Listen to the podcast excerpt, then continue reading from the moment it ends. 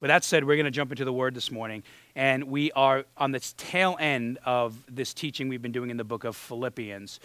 And we've been talking about some very important things. But before we get into the crux of what we're going to talk about today, I want to share something with you. And it's a bit of a sobering truth, but it's a truth nonetheless worth talking about to make sure that we we are mindful of it, that we stay away from the areas of this we do not want to touch, and we can proactively labor against the areas of this when we see them. Whether we like it or not, my point here, whether we like it or not, and I'm thankful this has never been a part of the culture of our church.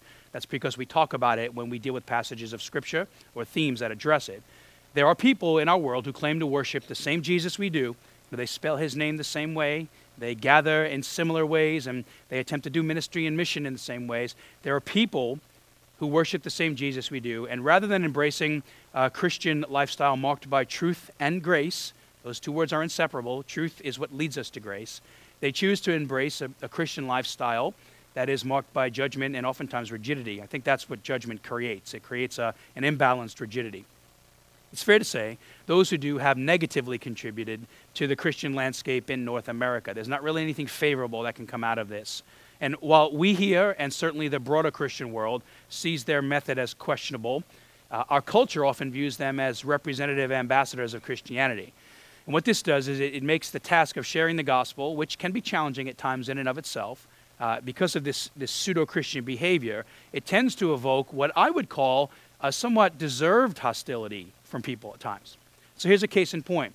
Uh, in our conversations with those who might have a, a serious issue with Christianity, or on local media circuits, uh, oftentimes connecting Christianity with judgment is, is a popular sentiment. It's a behavior that's touted above all else. And it's an unfortunately bad rap that we all get at times, even though there are many, many Christians who despise that attitude as much as the culture does. And keep in mind, when we speak about culture, which we do regularly here, um, I really feel like one of my jobs as a teacher is to understand culture. But when we speak of culture and at times there are objections to the faith, I want you to know that the ultimate culture we're trying to implement as followers of Jesus is his life and his words. So culture is they have a voice in our world without question, and we are part of our larger culture. But our job as believers should be to implement and to live out the culture Jesus wants in every single way. And today we're going to talk about the challenges, the differences between grace and judgment. So there are places in our world, and certainly in the Christian church, where there is a, a, despised reaction to judgment. In fact, according to what we read in Nehemiah, embracing this type of hard hearted attitude, it is an attitude that will keep you from experiencing the promised peace Paul talks about in Philippians 4 8. That's been the whole premise of this teaching, at least this, the tail end of it, is figuring out what we need to dwell on, where we focus our minds and our hearts in such a way that we can experience the peace of Jesus and if you want to really experience the peace of Jesus, it's important that you understand what his grace is. Now, on a side but very relevant side note, it's worth pointing out that there is a subtle and growing hypocrisy in this sentiment in our culture, the judgment accusation.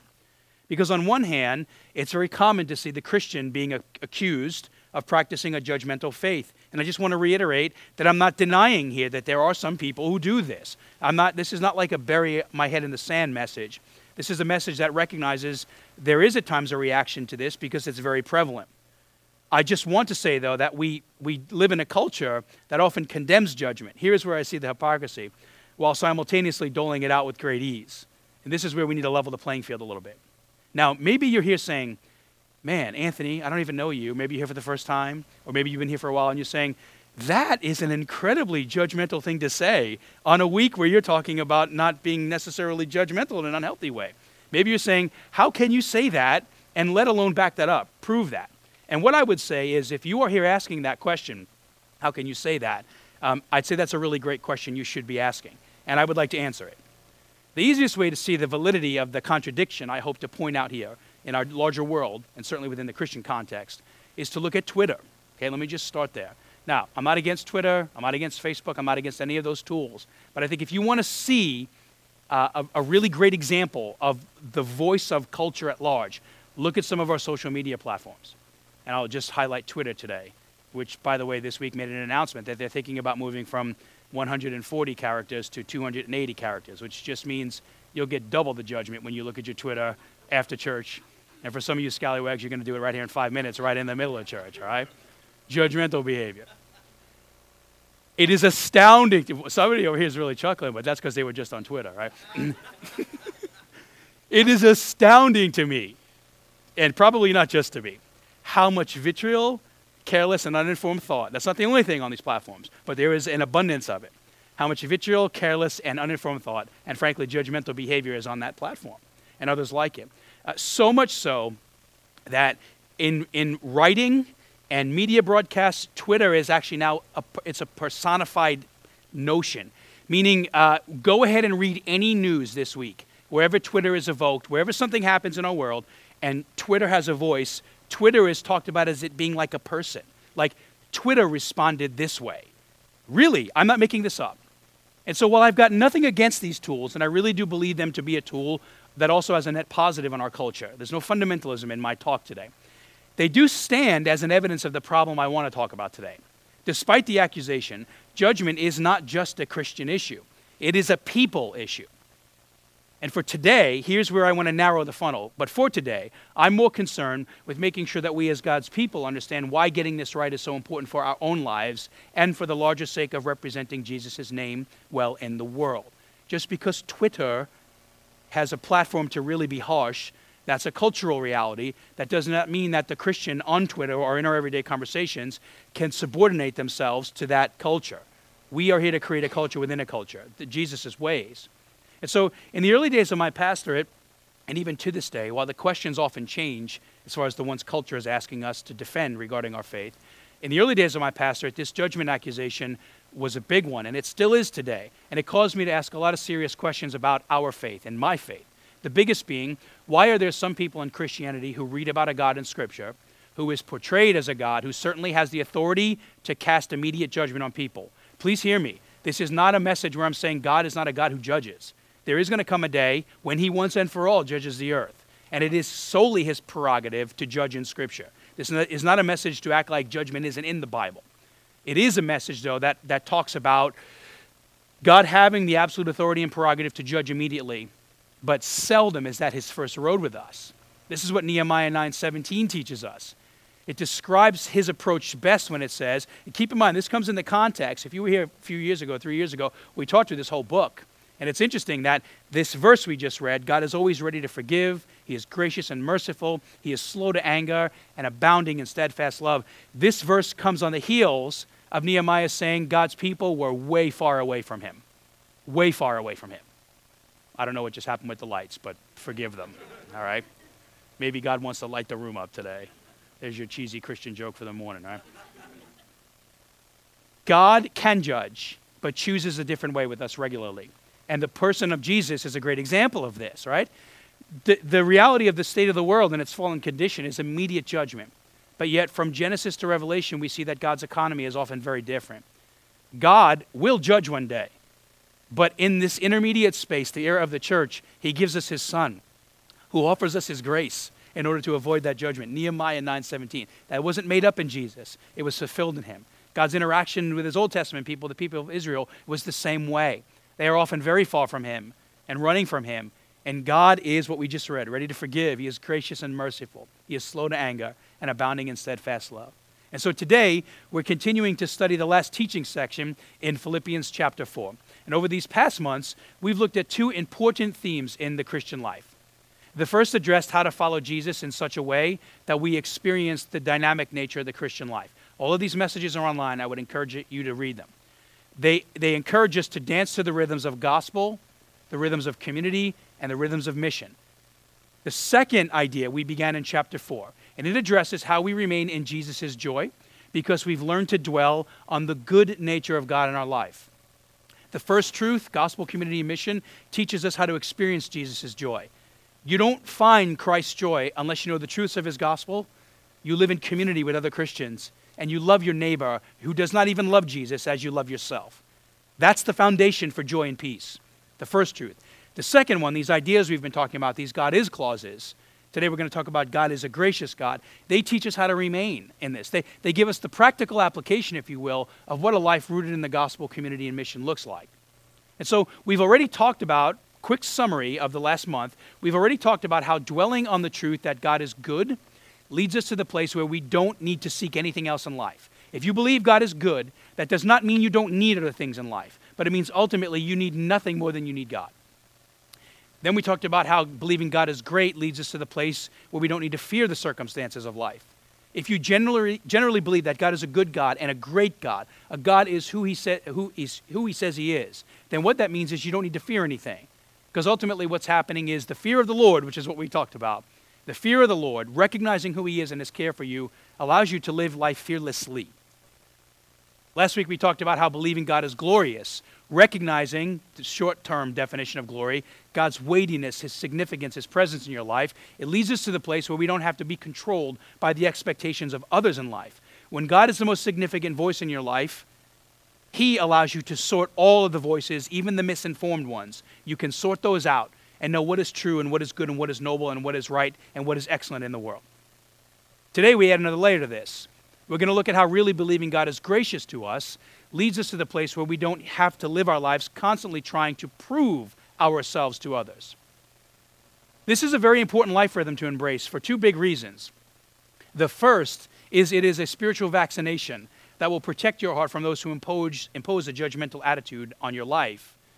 You'll be able to healthily discern healthy, if you will, and unhealthy judgment when somebody brings something to you that really matters because they care about you and your relationship with God and others. You'll be able to sort out the difference between that and a person who just really has a hammer of judgment and is missing the heart of the gospel. Secondly, when you truly experience and live in God's grace, like we're talking about, it ensures you will have joy and peace in your heart. And by ensuring, I don't mean that that's, per, that, that's like permanent and it, it never fades and you never struggle with it. By ensuring it, I simply mean the predominant rhythm in your life is joy and my hope is that when we are without it, that's the portion of our life that feels out of sorts. We can get to a place in life where we are so accustomed to being joyless that it is the normal rhythm of our life. And to be joyful becomes the irregularity. That is not the nature of what Jesus wants in our lives. It ensures that you and I will have joy and peace in our heart, even when it might not be present in our circumstances. Because we will no longer believe that we have to live proving ourselves to God or to others. And that is what judgment is. It's a proving issue. This proving issue is what's at the root of a judgmental heart. It's an attitude, especially in the Christian context, an attitude that would prefer to declare to the world how great I am or how great something is rather than how great God is. If you look at the, the passages in Scripture, the places where Jesus is most harsh, it is often in the places where people have misunderstandings about what judgment is, what self righteousness is. He condemns the Pharisees because they glorify themselves what we talked about last week. They are posturing themselves in such a way that they actually believe the great one in life is not their Father in heaven, it is themselves. And out of that creates this, this judgmental attitude. It is their attitude that is a proving attitude. It's a look at me attitude. That's a problem. And so, with that in mind, I want to look at the first, the first truth we're examining today. It's one I always mention when we speak of grace, because grace can be just as convoluted a, a concept in the Christian faith as judgment can be.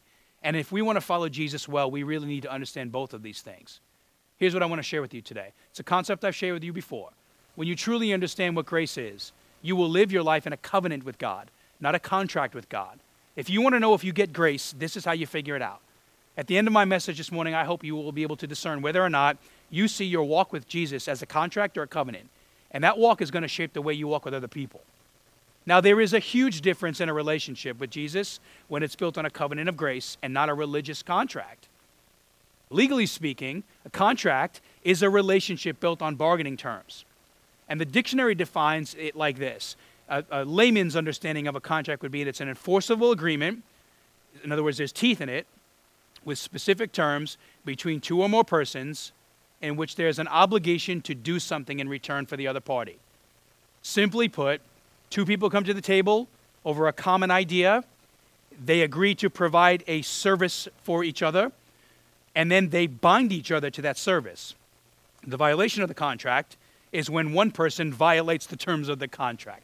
They get to the place where they stop providing the service, whatever it is, to the other person. And that's when stuff ends up in court in our world today. a contract is a legal declaration where you expect another party to provide a service for you, to constantly prove themselves to you and they in turn expect something from you. And when you negotiate a contract, it's mutually understood that the health of the contract and the relationship it creates is based on each party keeping up their end of the bargain. Keep in mind, in a contract, and I'm going to give you an example of this here in a moment. In a contract, the contract is what creates the relationship. Without the contract, there is no relationship. And here's a great example of this. Whenever we speak of contract and grace in this room, I always mention the relationship we have with this movie theater. Some of you might know this, some of you might not. Right now, we will celebrate seven full years meeting in these rooms in one week here with Regal. We're branded Hollywood, but Regal owns this place. And right now, I am knee deep in renegotiating our 28 contract with Regal at, and, and Restoration, which, by the way, is something else they do not teach you in seminary. They don't teach you how to negotiate with corporate entities. You've got to figure that out on your own. Thankfully, I have a very shrewd dad who taught me that early in life. So every year, right around the summertime, I get a call from a good friend, in, in uh, he lives in a state now, but we have corporate offices, or Regal does, in Colorado, and we start discussing what this is going to look like for the next year. And the way this works every single year is we have a current set of amenities. Right now, we rent three theaters, and we have foyer space and hallway space, and, and we ask for certain access to areas of this facility, and they, in return, just give it to us for free. Absolutely not. You know that that's not true at all. They asked for money, uh, what we would call a CPI rent index, a commercial property index. They asked for, there's a fair market value for how we rent this place, and it is fair, I would say. That's the way it works every year. It's not great, but it's fair. And so I hope you know that that's how a contract works. And I hope you know that, that Regal in uh, Colorado is not just saying, hey, we're going to push back Marvel Avengers this year so the church can meet here. They're going to make some money off of us here. And in a reciprocal way, they provide a place for us to meet until God provides a permanent place for us to meet in, which we have been aggressively looking for for years. Now, here's how this works if we stop paying rent, or the theater decides to no, no longer let us meet here, the contract dissolves. One side of the party stops providing the service for the other side of the party. And consequently, the relationship dissolves with it. Now, I say this with sort of uh, in a soft way, meaning we've actually created some pretty good relationships with the people who work here, several of them. Those relationships will not fade. That's because they're built on covenant. But the contract with Regal will fade. When there is no contract, there is no longer a relationship. I don't know about you, but if we get a building, I'm not going to be here anymore on Sundays. You may come here as much as you want, but I will be in that space, not dragging lights around on Sundays. So here's how this works, right? It's a reciprocal service provided to each other. And while this works in the business world and for the theater and us, it does not work when it comes to your faith. And it is the way that many people approach their faith with Jesus. It is the root of judgmentalism. They see their faith as a contractual obligation. They see their faith as a relationship they will stay in with God so long as they feel the trading of the services benefits them. This is what this creates. The relationship is not about the relationship, the relationship is about what you can get from the other party. When those services are not provided, when you feel God isn't delivering, it's common to see people quit the relationship. This is one of the most prominent things in the last 20 years of my ministry I have seen. People expect something from God, and when they don't get that from God, they often just walk away from Him. The contract's violated. And oftentimes, this leads people to unhealthy expectations of what we think God should be doing for us. We might expect God to keep promises that He never made to us. The importance of understanding the gospel. He's made a gazillion promises to you. It benefits us to know what they are, lest we start holding God accountable to things He said He, he never said He would do in our lives. Like you believe following Jesus means that life is always easy. Say that a lot in here or that following Jesus means you won't ever have challenges or problems in life. That's not the way this works. I wish it was, but it's not the way this works. That is a graceless contractual understanding of what relationship is. And this, the way you can summarize this is this Jesus, I will do for you, I will love you, I will serve you, I will be there for you, so long as you do for me first. That's a contractual faith. Now, on the contrary, let's look at the kind of covenantal love a parent has with their child. And this is also an analogy I use pretty regularly because it is perhaps the best example we have in culture today for it. I've heard it rightfully say years ago, this shaped me. Um, I was listening to a, a, pastor, he's a retired pastor now who teaches, um, who's been a very dominant influence in my life, named Tim Keller. He's a Presbyterian pastor in New York City. Several of you, I'm sure, have heard of him, and I've conversed with you about him. Major influence as far as the living men and women of the faith go. He's up there as far as a deposit in my life. And I heard him give a talk one Sunday about how having children, he said, is like having your heart walking around outside of your chest. And that's totally true if you have kids. And if you don't have them or are planning on having them, at someday the emotional reality of this cognitive truth I'm sharing with you is going to make sense. It's a totally true statement. It's like they're a bit of an extension of your soul. Uh, you are happy when they are happy. You often grieve when they grieve.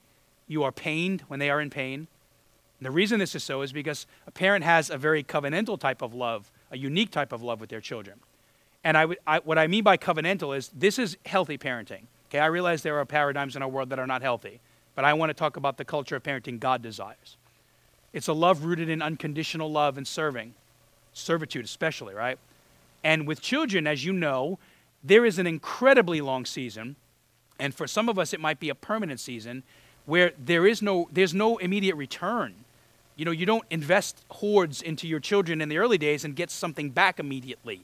With parenting, it's sort of like a long-term investment. You're, you're hoping the years of investment, you know, create a life for us, anyways, that honors God and serves the world well.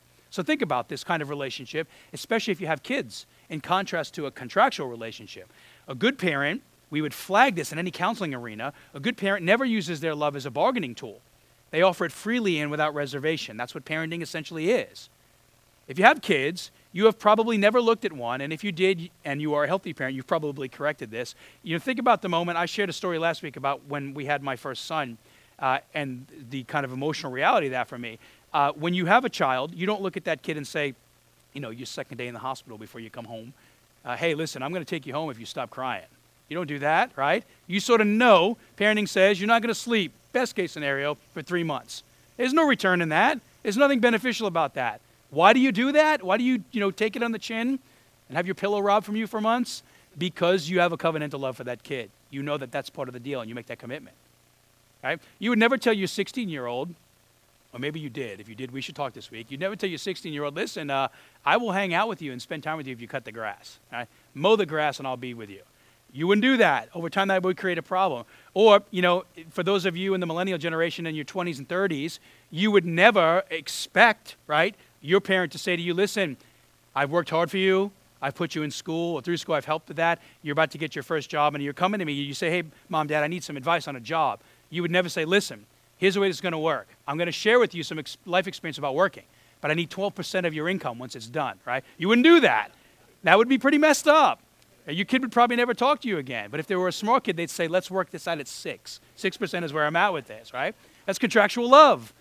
Unhealthy, uh, not right, not good.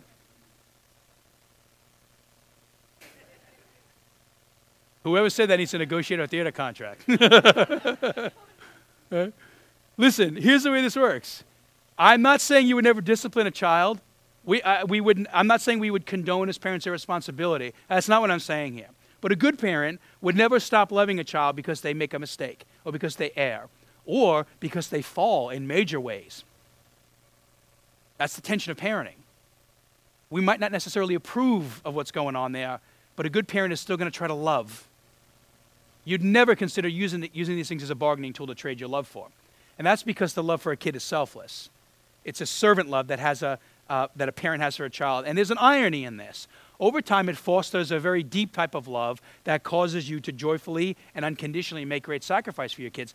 In making the sacrifice, it sort of deepens your ability to make the sacrifice. The same is true with following Jesus. The deep nature of that love comes from daily giving yourself away, not from daily expecting. Giving yourself away is what helps you to be healthy in the Christian faith, not demanding from others.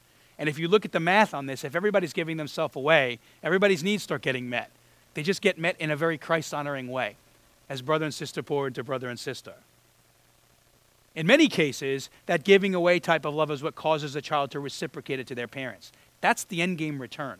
You're looking to see that selflessness perpetuated as our children raise their own children and make their own mark in the world. Now, no one in his or her right mind would ever think of raising a kid under a contractual type of love.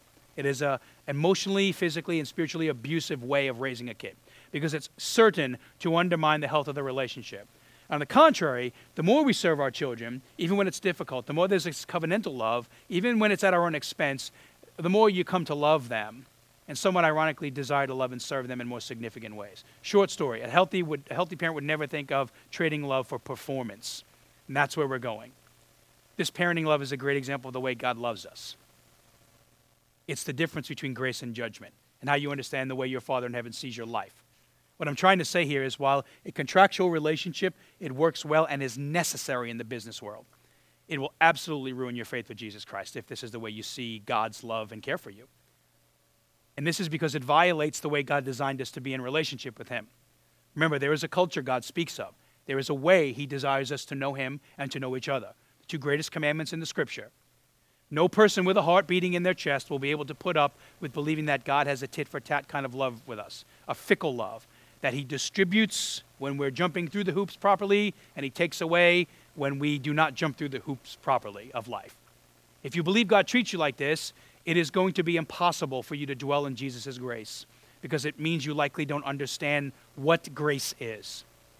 You'll constantly try to prove yourself worthy of God's love. Eventually, you will either walk away from God when you realize you can't live up to the perceived agreement, or you will go the other way and you'll start killing it, at least in the moral sense, and you'll become self righteous when you think you can live up to God's standards both create a faith that is not a very good one to have. It's a condemned faith, faith by Jesus in Scripture. This contractual behavior knows no boundaries, and it is a true joy robber. and what's most troubling is it's so far from the way Jesus treats us. So think about this Christ's whole life was built on doing things for us, fully knowing we could never live up to what he does for us. This is the premise of the gospel.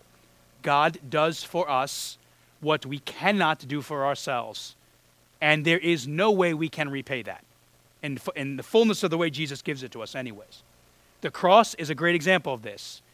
Jesus, our Jesus, dies on the cross knowing a slew of people are going to reject him. He knows that. He's up there looking at the crowd and he knows, like, best case scenario is 15 out of the mob is going to follow me here. That's what happens. Yet he still gets up on that cross. And he knows that for the percentage of us who are trying to follow him, we're going to do it in very flawed and broken ways. We're going to try to live our lives in light of Jesus' truth. We're going to commit our lives to the gospel. But we are not going to be able to live up to the standards of the gospel the way Jesus did. And that right there is the heart of the gospel. The way you understand that statement is going to free you or bind you in a way that one brings you joy, one robs you of it.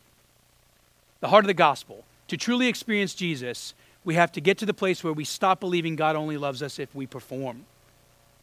Because that's a contract. But a covenant of grace shapes a person's heart in a different way. What it says is, I actually really do recognize what God has done for me. I see with my own eyes, and I, I recognize the cost of what it means for Christ to die for me. I really do know I could never live up to that. I can never pay for that. And the beauty of God's covenant of grace is that God is not asking you to. If He was asking us to do it, He would not have put Jesus on the cross, He would have put us on the cross. And there's a ton of theological problems with that that I don't even have time to share with you today. We can get coffee this week if you want to talk through the reason why God didn't put us on the cross. It's freeing when you live in the reality of what we're talking about this today. And the freeing statement is this we, we no longer have to live in life saying, I have to learn, earn my love from God on a daily basis, or I have to prove myself to God on a daily basis. I just have to train my heart to love His Son more deeply on a daily basis. That is what grace is. And listen, when you when you live in grace, this is where we're going here in a moment. Grace creates performance, performance in the healthy sense. When you understand you can't earn the favor of God, when you understand ministry and mission is a big job that far exceeds our capability to do it, when you start believing that God is actually the entity working through us, it starts increasing your ability to do good mission and ministry. It starts helping you to deal with the challenges and the struggles in your life because the, the, the scale of economy in God's world is changing.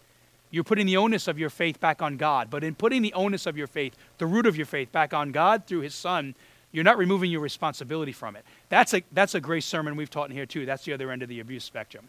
It's when you say, God is grace, and I can do whatever I want. I can be whomever I want to be. True grace in the Christian faith means we want to be more like Jesus, and we want to live more like Him. That's how you know if your grace equation is, is congruent in your spiritual uh, math. And this leads me to the second truth I want to share with you today. The mark that you are dwelling in God's grace, the mark that you understand grace, is when your heart begins to heal and grow in Christ. It heals from the things that you struggle with. And I realize healing is a lifelong process. Healing and growth are what you start experiencing. And in the Christian faith, many respected leaders have called this theological truth we're speaking about now the scandal of grace. The scandal of grace. It's an interesting way to describe it. In fact, there's sort of a guy in the Free Church who, which is our denominational connection, and we have a missional partnership through Acts 29. These are two robust partnerships we have.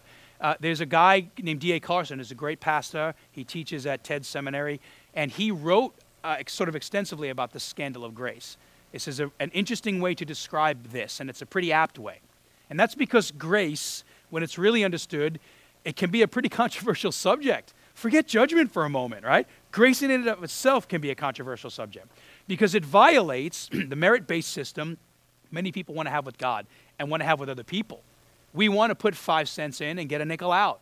Some of us want to put five cents in and get a quarter out of life, right? But when you look at the merit based system with God and sometimes the, the debit philosophy Jesus has with us, oftentimes we will put a dollar in and be out seven bucks at the end of the day when we're showing grace to people. But that's exactly what God has done for us. And it's why we have to understand this scandal. Genuine covenantal grace teaches us that God loves us because of what he's done for us in Jesus, not because of what we do for him. You know, if you grew up in a Christian home, I did not, but if you grew up in a Christian home and you went to Sunday school, or whatever your church called that, you likely heard this statement framed a hundred million different ways. And it, sort of like God being a good God, is a statement that can be somewhat trite. But man, is it not trite at all. Understanding the root of this is what's going to shape joy or create hardship in your life in your pursuit of God. It sounds like a flowery Christian truth. And some people, when they truly understand it, cannot handle it. And this truth is going to do one of two things in your faith with Jesus. The first is it will drive you away from Jesus, or excuse me, it'll drive you towards Jesus, or it will totally drive you away from Jesus. When you recognize you can't perform to earn God's love, it either drives you to Him, or eventually you just say, I can't live up to this, and it drives you away from Him. And you're probably saying, how can a proper understanding of grace, a proper understanding of grace, drive a person away from Jesus? Well, here's how. On one hand, the scandal of grace teaches us that every person, no matter who they are or how sinful they are, must repent of their sin. That's what it means. It means there is a thing in our world called sin. It is the place where the standards of God and the standards of humanity are misaligned. God says, I want it this way, and humanity says, I'll do it this way. And in the middle of all that is sin. And that is a problem, one that Jesus deals with for us. On the other hand, though, the scandal of grace also teaches us that every person, no matter how good they believe they are, this is where the self righteous and the judgmental come in, they also have to repent of sin in the same way. And it's a great example of how even our performance, our ability to be obedient, there can be an aesthetic of obedience in our lives. We can be doing the things God wants, disconnected from the heart God wants them done with.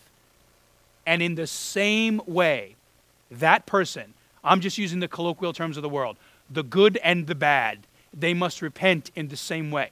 They all go through the door of Jesus. And when you throw this in a merit based system, it, it, it jacks the whole thing up. Because the good, like the Pharisees, are like, What do you mean I got to repent of my sin? Look at me. Look at how great I am. And then you got like the tax collector who's like, Look at how not great I am. And in this paradigm, you have the good and the bad. You have the one who gets it and the one who doesn't get it. But at the end of the day, they all have to get Jesus if they want to know God. This is the scandal of grace. And what's challenging about this is that repentance is, is a new, it's a neutral term, sort of, is the way I would say it. We all must do it. And it doesn't matter what, you know, what road you're coming to through it. We have to go to God and recognize Jesus' grace. Because if you do not, the self righteous attitude that says, I don't need to do this, often creates the judgmental attitude we're trying to stay away from today. It creates a contractual relationship with God. And that person left unchecked feels at some point that God actually owes them something. So as we start to wrap up, I want to give you some, uh, some examples and then one closing truth about how you can know if you're practicing a contractual love like this in your life. There are some markers. A, a mark of health is when you begin to heal and grow. A mark of unhealth is when you actually have some of these rhythms I want to talk about. It's when you say to God, I'm really doing good things for you. You know, I'm serving my neighbor, uh, I'm going to church regularly, I'm reading my Bible, you know, I'm serving in this room, I'm on setup, I work with kids. Uh, when you mention, like, hey, we have needs in our community, I step up and I do it, I care for my neighbor, you look at your life, it's the good life, right? And you say, listen, um, I'm doing everything, really like trying to do this with a good heart. Everything you're saying I should do. But my life stinks right now. It's super hard. Like I'm doing all the good things and I'm looking at the end of my equation and it seems like my life is much harder than everybody else's. Why are you not blessing me? Why does it seem like everyone else in life is on a free ride? And I'm not only paying my life toll, but I'm paying their life toll too. Or it's when you say to God, listen, hey, uh, I'm looking at other people in my life, some who say they believe in you, and they are living half as good as I am. Half as good. They are never in church. They don't ever do anything when we have needs. They lavish themselves. I'm looking at them and I'm looking at me. And I'm saying, their life is much better than mine right now. Why is that? Why do they seem like they are without struggles? Why does it seem like they hurt and long for nothing? Why is that? Man, maybe you get to the point where you're honest, you're like, they're like scoundrels and they got an easier life than me. Why is that? Or, or it's when you start to think that following God, the term I like to use is uh, it's a cosmic reward system. It's like a cosmic gumball machine. You think that I'm going to put my life into that, that little quarter hole and God's going to give me like a big red gumball. And every time I put a quarter in that hole, I get a big red gumball. That's not how it works always. And in fact, what I would say is God is perpetually blessing you and I. It's just a matter of whether or not we can understand the way He's attempting to bless us. It's not always that linear. God, answer all my prayers and make my dreams come true. The only place on earth that will make your dreams come true is Disney. And they will charge you like $9,000 to do it. Okay? Jesus' grace is free. The person who sees their relationship with God like this has embraced a contractual relationship with God. They believe what they do is what makes them acceptable to God. So they live in a constant state of trying to show God and others why they're worthy of God's love. And when left unchecked, this person will even start to believe God owes them something. This is how you know the train is totally off the tracks. They no longer see grace as something they can never repay and they are indebted to God for in a healthy way. They start saying, like, man, you owe me something now, God. Where are you? When are you going to show up? But God says something very contrary. The scandal of grace is that no one can earn my love because they perceive themselves as better than others. The scandal of grace. No one is exempted from my love because they perceive themselves as less worthy than others. The scandal of grace. To believe this way means there's no need for Jesus in our relationship with God. And this is why it's a scandal. Because at that point, there is no, re- there's no need for Jesus. And when there's no need for Jesus, there is no longer a faith. Because according to God, there is a faith because of Jesus. He's the centerpiece of it all. That is the root of the scandal of grace. That is the point of my talk this morning, my sermon this morning. Those of us who do not learn to rest in God's grace will never be able to experience His peace and joy in their heart. When there is harsh and rigid judgment, it is almost often, almost always disconnected from an understanding of grace. And you know, we have some pretty interesting passages in Scripture that talk about the ability to receive grace is deeply connected to our understanding of it. You have that in the Lord's Prayer, right? God's talking about forgiveness. And He's saying, listen, if you don't know how to forgive other people, it's really a good, it's a good, good chance that you don't actually understand what my forgiveness means in your life. That's why we want to be very mindful of this.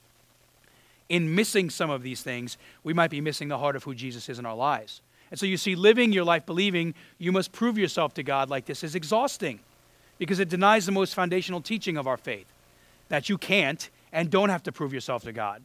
Jesus has already done that. That does not mean we don't have responsibility.